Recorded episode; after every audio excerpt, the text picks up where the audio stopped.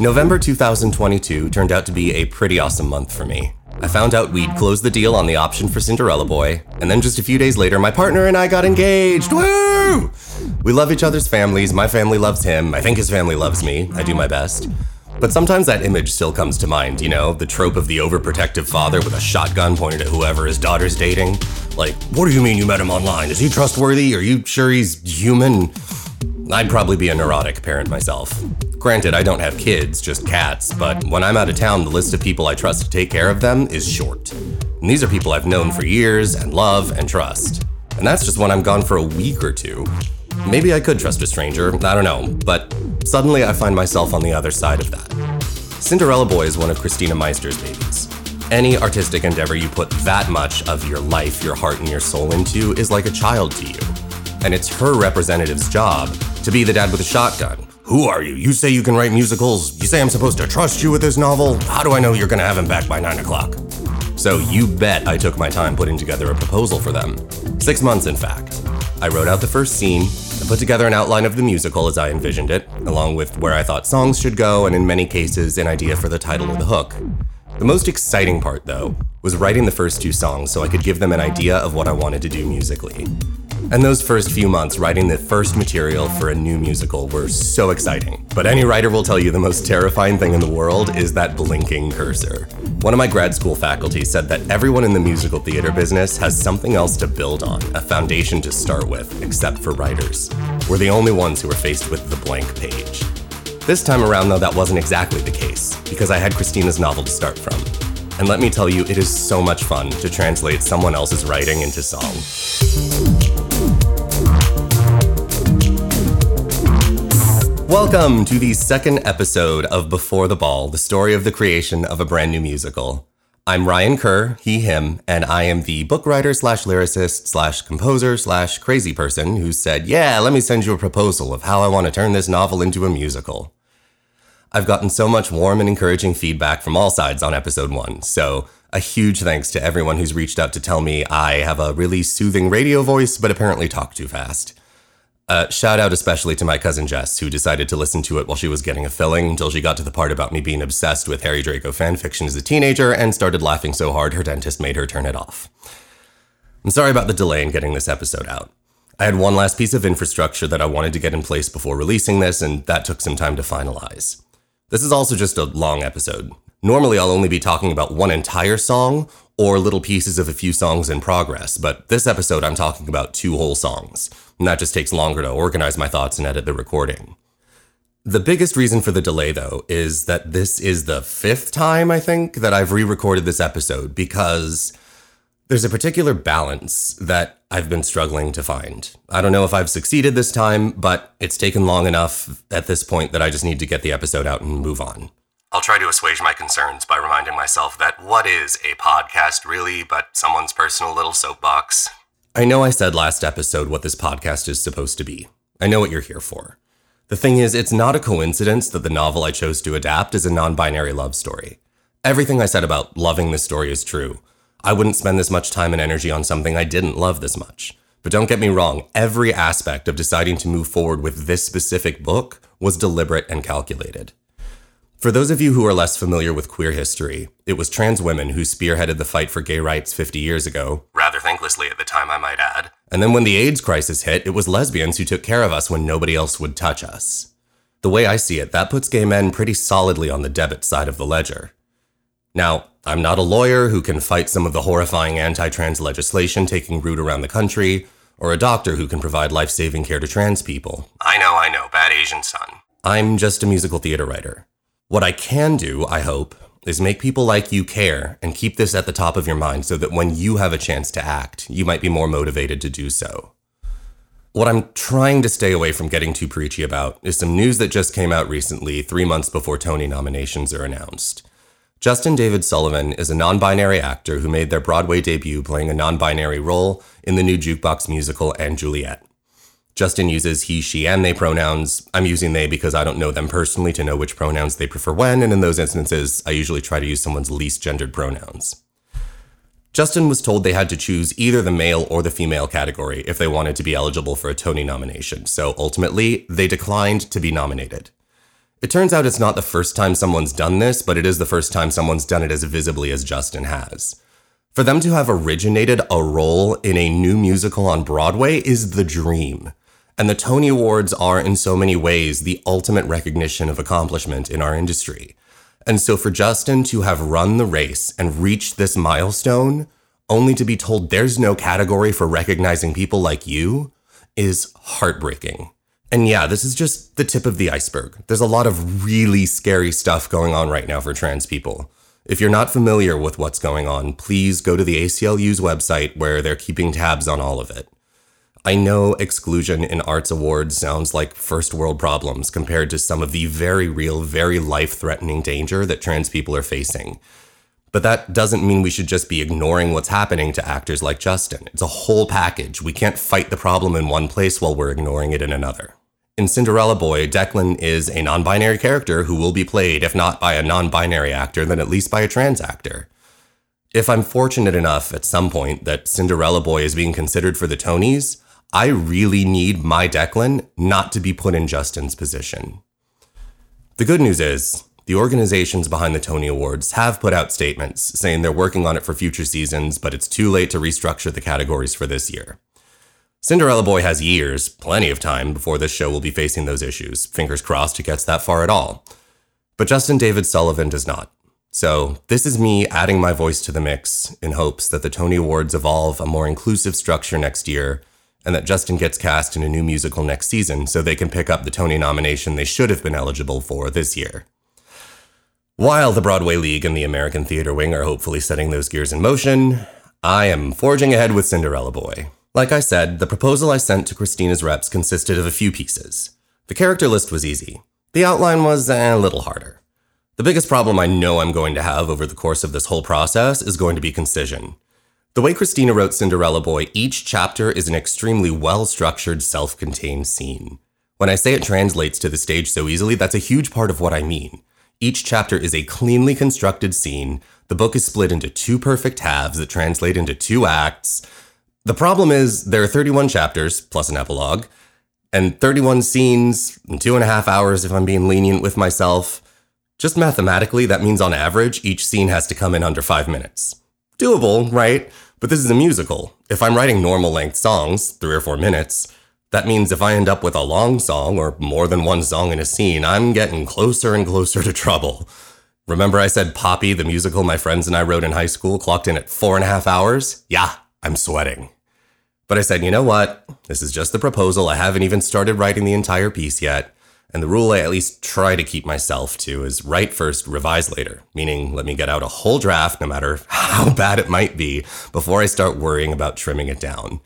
At some point, yes, I am going to have a four plus hour first draft. And you can bet there will be an entire episode here where I'm freaking out about how to trim it down to a reasonable running time. But for now, I said, let me just write, or rather translate. That's sort of how I think of the process. In a musical, on the most basic level, you have dialogue, where the characters are having conversations or conveying information, song, which serves many purposes, but is essentially elevated communication, whether that means we're pausing to dive deeper into a single moment, or making some discourse really important, or something else. An action, or rather, business, is the theatrical term, where you see them doing stuff. In a novel, on the other hand, you have dialogue and then just prose, and that prose encompasses both the inner monologues of whoever's inner monologues you have access to and what they're doing. So I started by literally copying and pasting the body of the first chapter into Word, and then just reformatting it to look like a script. I was able to lift most of the dialogue as is, maybe some minor changes to make it sound more natural in actors' mouths, which left me with all the prose. Christina wouldn't have included it if it weren't important. There's not a whole lot of excess to trim off of this book. The trick is to identify why each piece is important and how to translate that to the stage. Memories are a hard one, for example. Is this memory a big enough character trait, like a touchstone they keep coming back to? Does it deserve to be explained in its own song or something? Or is it something that can be referenced obliquely in dialogue piece by piece over the course of the show? Maybe this is a recurring dream or nightmare that might deserve to be told in dance. I'll show you some examples of how I dealt with some of those over the course of the podcast.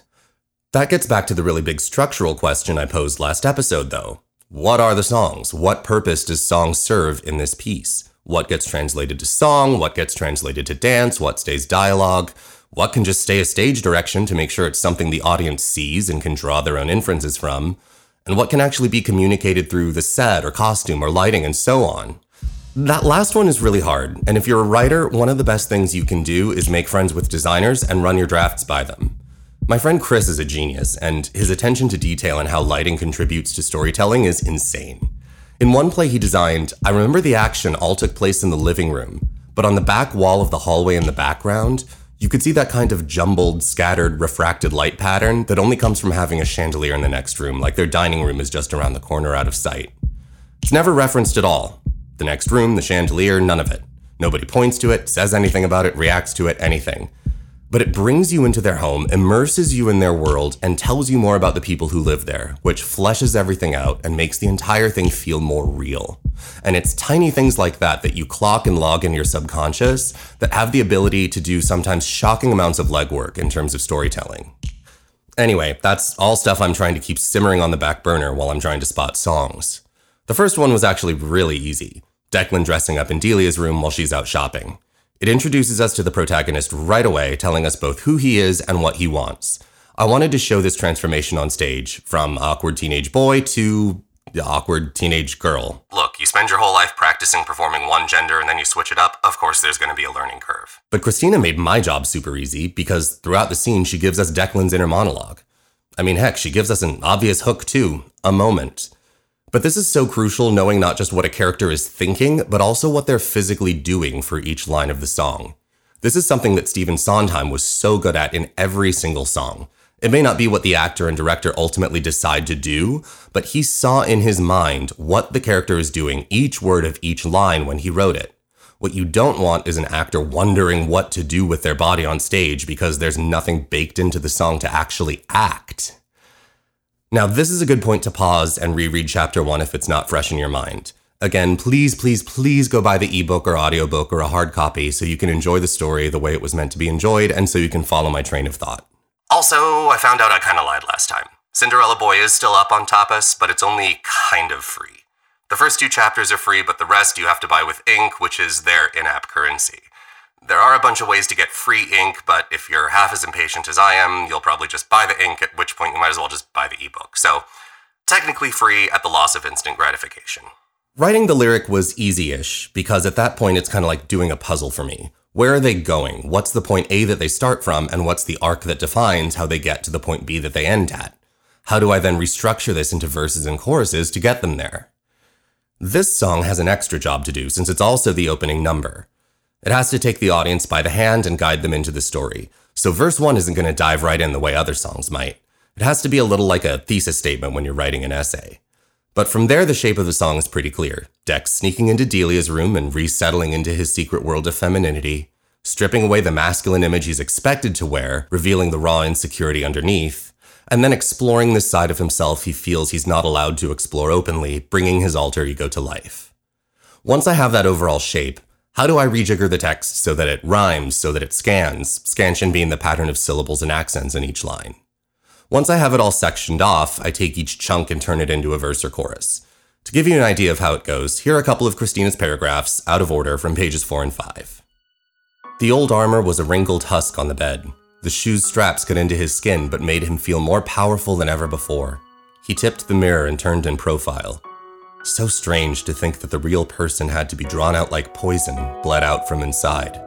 Who that real person was, he didn't know, but he knew he was a little closer to them. He pulled his shirt over his head and caught sight of a skinny torso in her dressing mirror. If he didn't look, it would be okay, he told himself. Away went the jeans. And here's how that translated into lyrics. It's strange to think the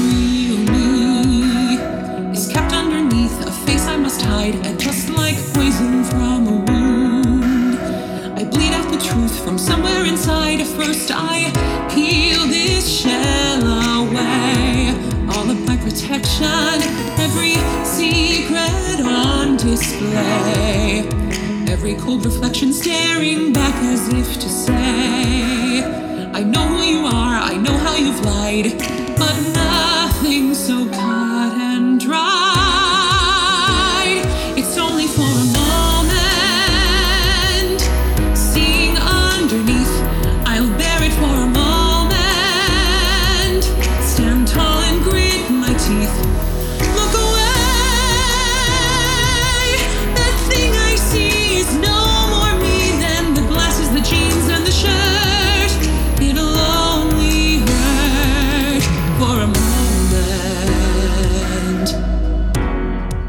So, yeah, there's plenty more I added, and at some point, this song desperately needs to have like a minute chopped off, probably a whole verse and chorus. But those two pages of Christina's were a gold mine for me.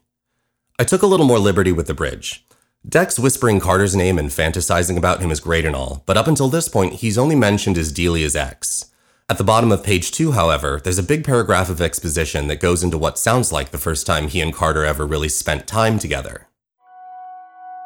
Declan pictured Carter as he had been that snowy day over Christmas break. Never had an ugly sweater been so sexy. He'd had his perfect hair, his perfect face, his perfect blue eyes, and without a second thought, he'd folded up his perfect long legs and played Minecraft beside Declan, their arms brushing at least 10 times. And then there are a couple more paragraphs of angsty daydreaming in the middle of page 5. Carter Aidenson, he whispered, the sort of boy put on this earth to torment, and he had unwittingly tormented Declan for two years.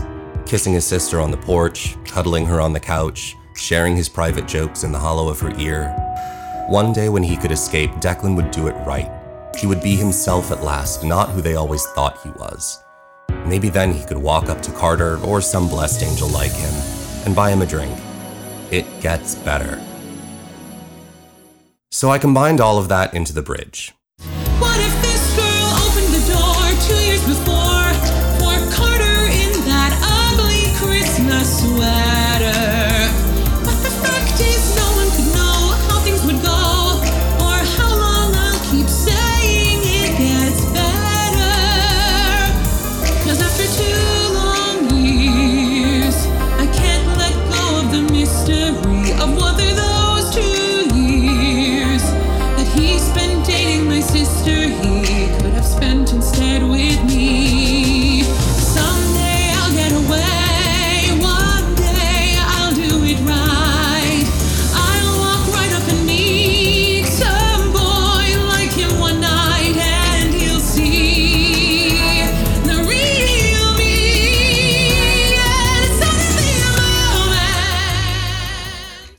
It's a pretty long bridge, which is something I actually have a problem with pretty regularly.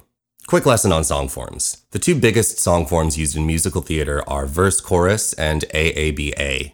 AABA is the more traditional and widely used of the two, and it's called what it is because that's how the stanzas are structured and labeled. The form goes here's an idea, there's your A. Here's an intensification or development of the idea, second A. On the other hand, here's a contrasting thought, your B. But then here's the return to the original idea that's now more meaningful or otherwise somehow transformed by having explored the contrasting idea. Your last A. Verse chorus, on the other hand, is used in just about every pop song nowadays, so it's probably more familiar to most people. When used in theater, the idea is that for whatever dramatic reason, you keep coming back to the same idea, which is the chorus. Maybe each verse presents a new angle that makes the chorus stronger every time. Or maybe the verses try to head off in some other direction, but the chorus keeps pulling you back every time in a sort of Promethean, Sisyphean kind of way. If there's a bridge, it's not supposed to be a contrasting idea, it's supposed to be an intensification of the chorus that then accelerates you back into it.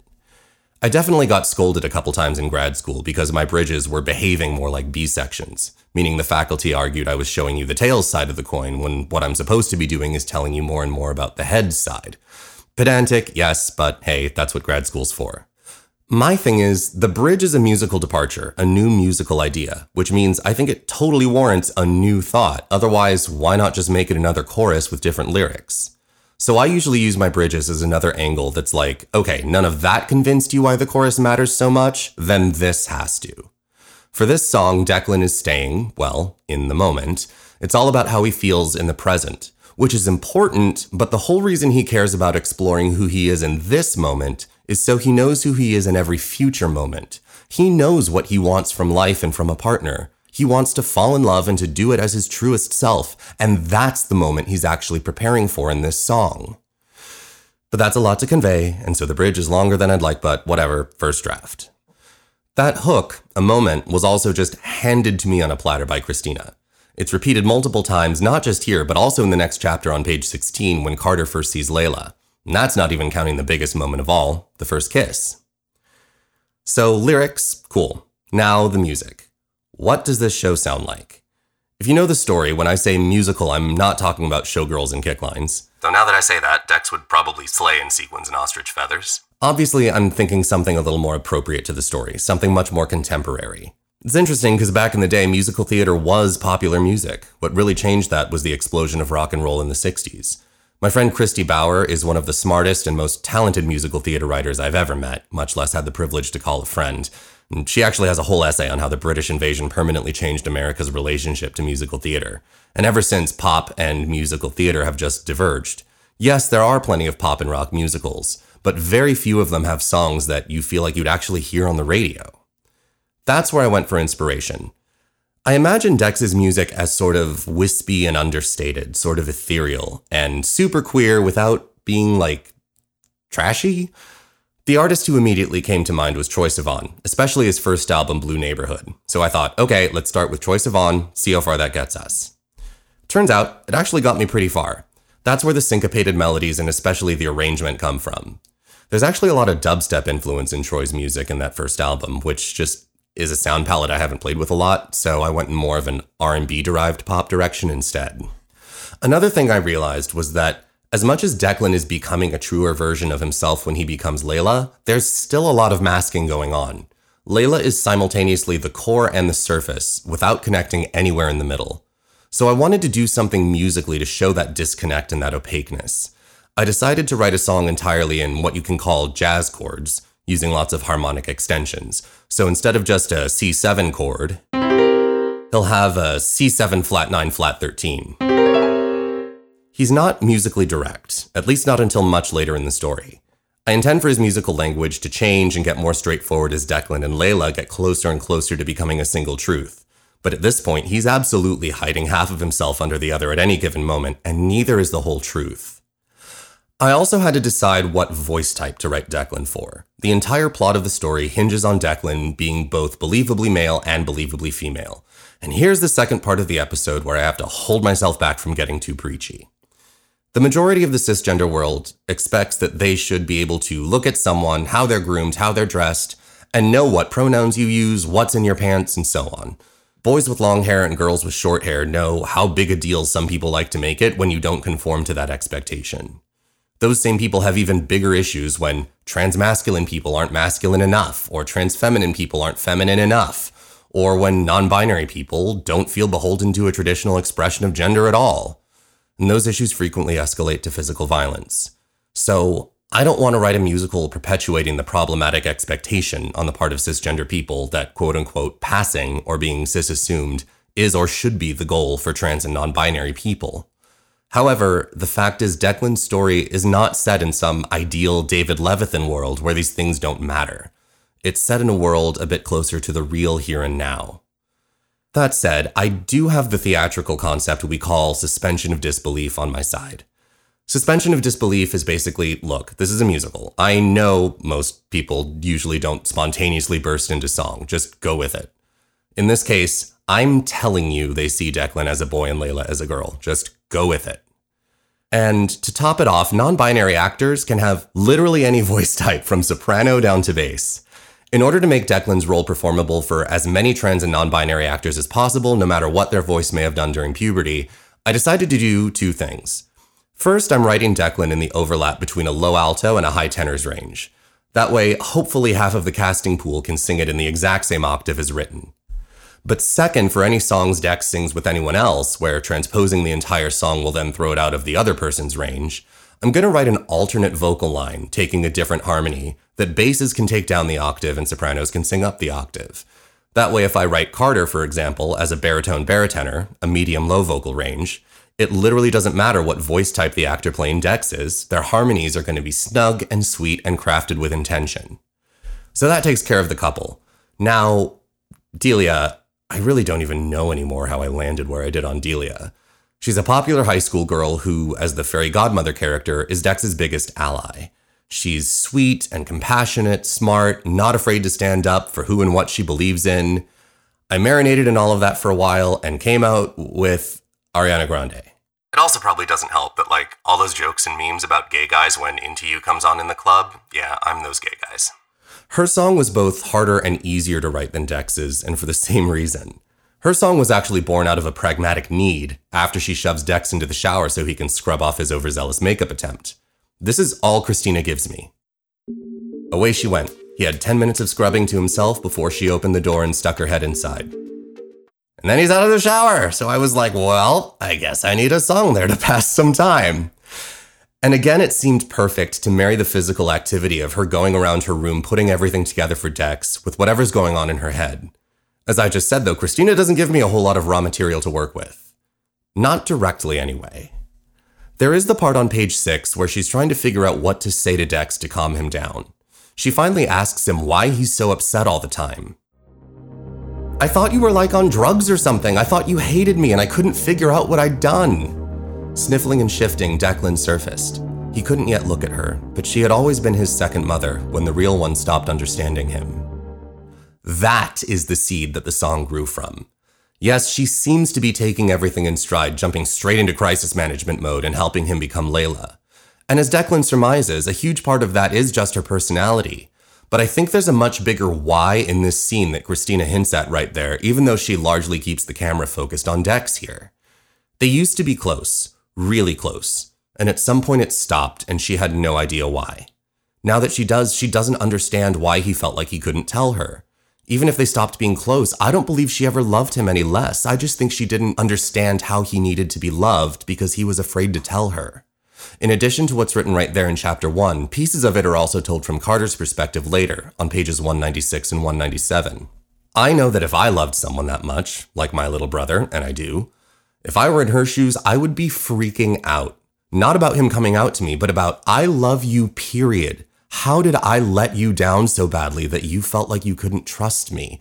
How did we let it get to the point that you believed something like this could come between us? How did we let ourselves drift apart anyway?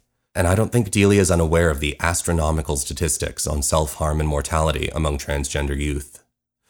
And so that's exactly where I started with the lyric.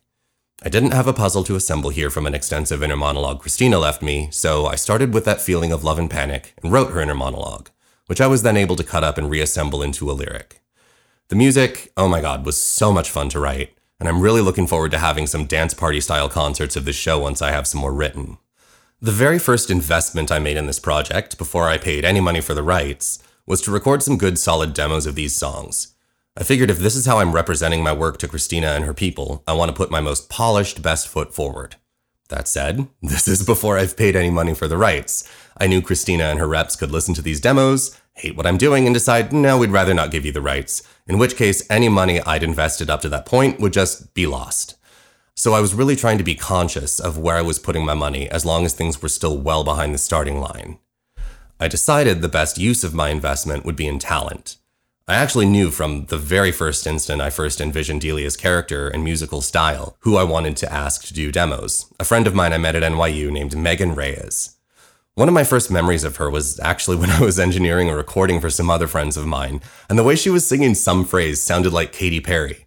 And so I told her so, and have you seen those clips of Ariana Grande on Jimmy Kimmel and SNL where she can just drop into a perfect vocal impression of any diva doing any song?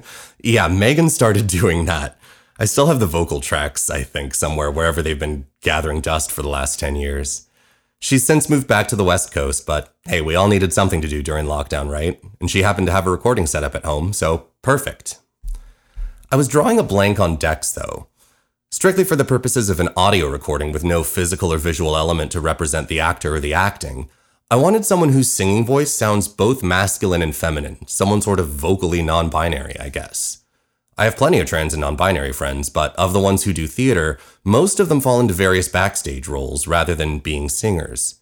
So I put out some feelers, and of the mountains of talent people recommended to me, one person really stood out an actor named Jayke Workman. Check out their videos on YouTube and you'll see why. Their Halo and The Wizard and I are just. Who are you? And that's the thing about Jayke and Meagan both. It turned out I'd asked exactly the right people. I got my bachelor's degree in music composition. I've been music director for probably a dozen productions. I've worked with tons of actors and singers. I know how to write for the voice. It's not immediately obvious to non composers sometimes that if I'm writing a melody for flute, for violin, for some other solo instrument, or for voice, I'm going to do completely different things. There are things each is particularly good at, and then there are some things that are more difficult on one than on another. Part of the craft is studying what singers can and can't do, and especially what they're good at, versus what's possible but asking a lot of them. So I felt good about the sheet music I sent to Jayke and Meagan.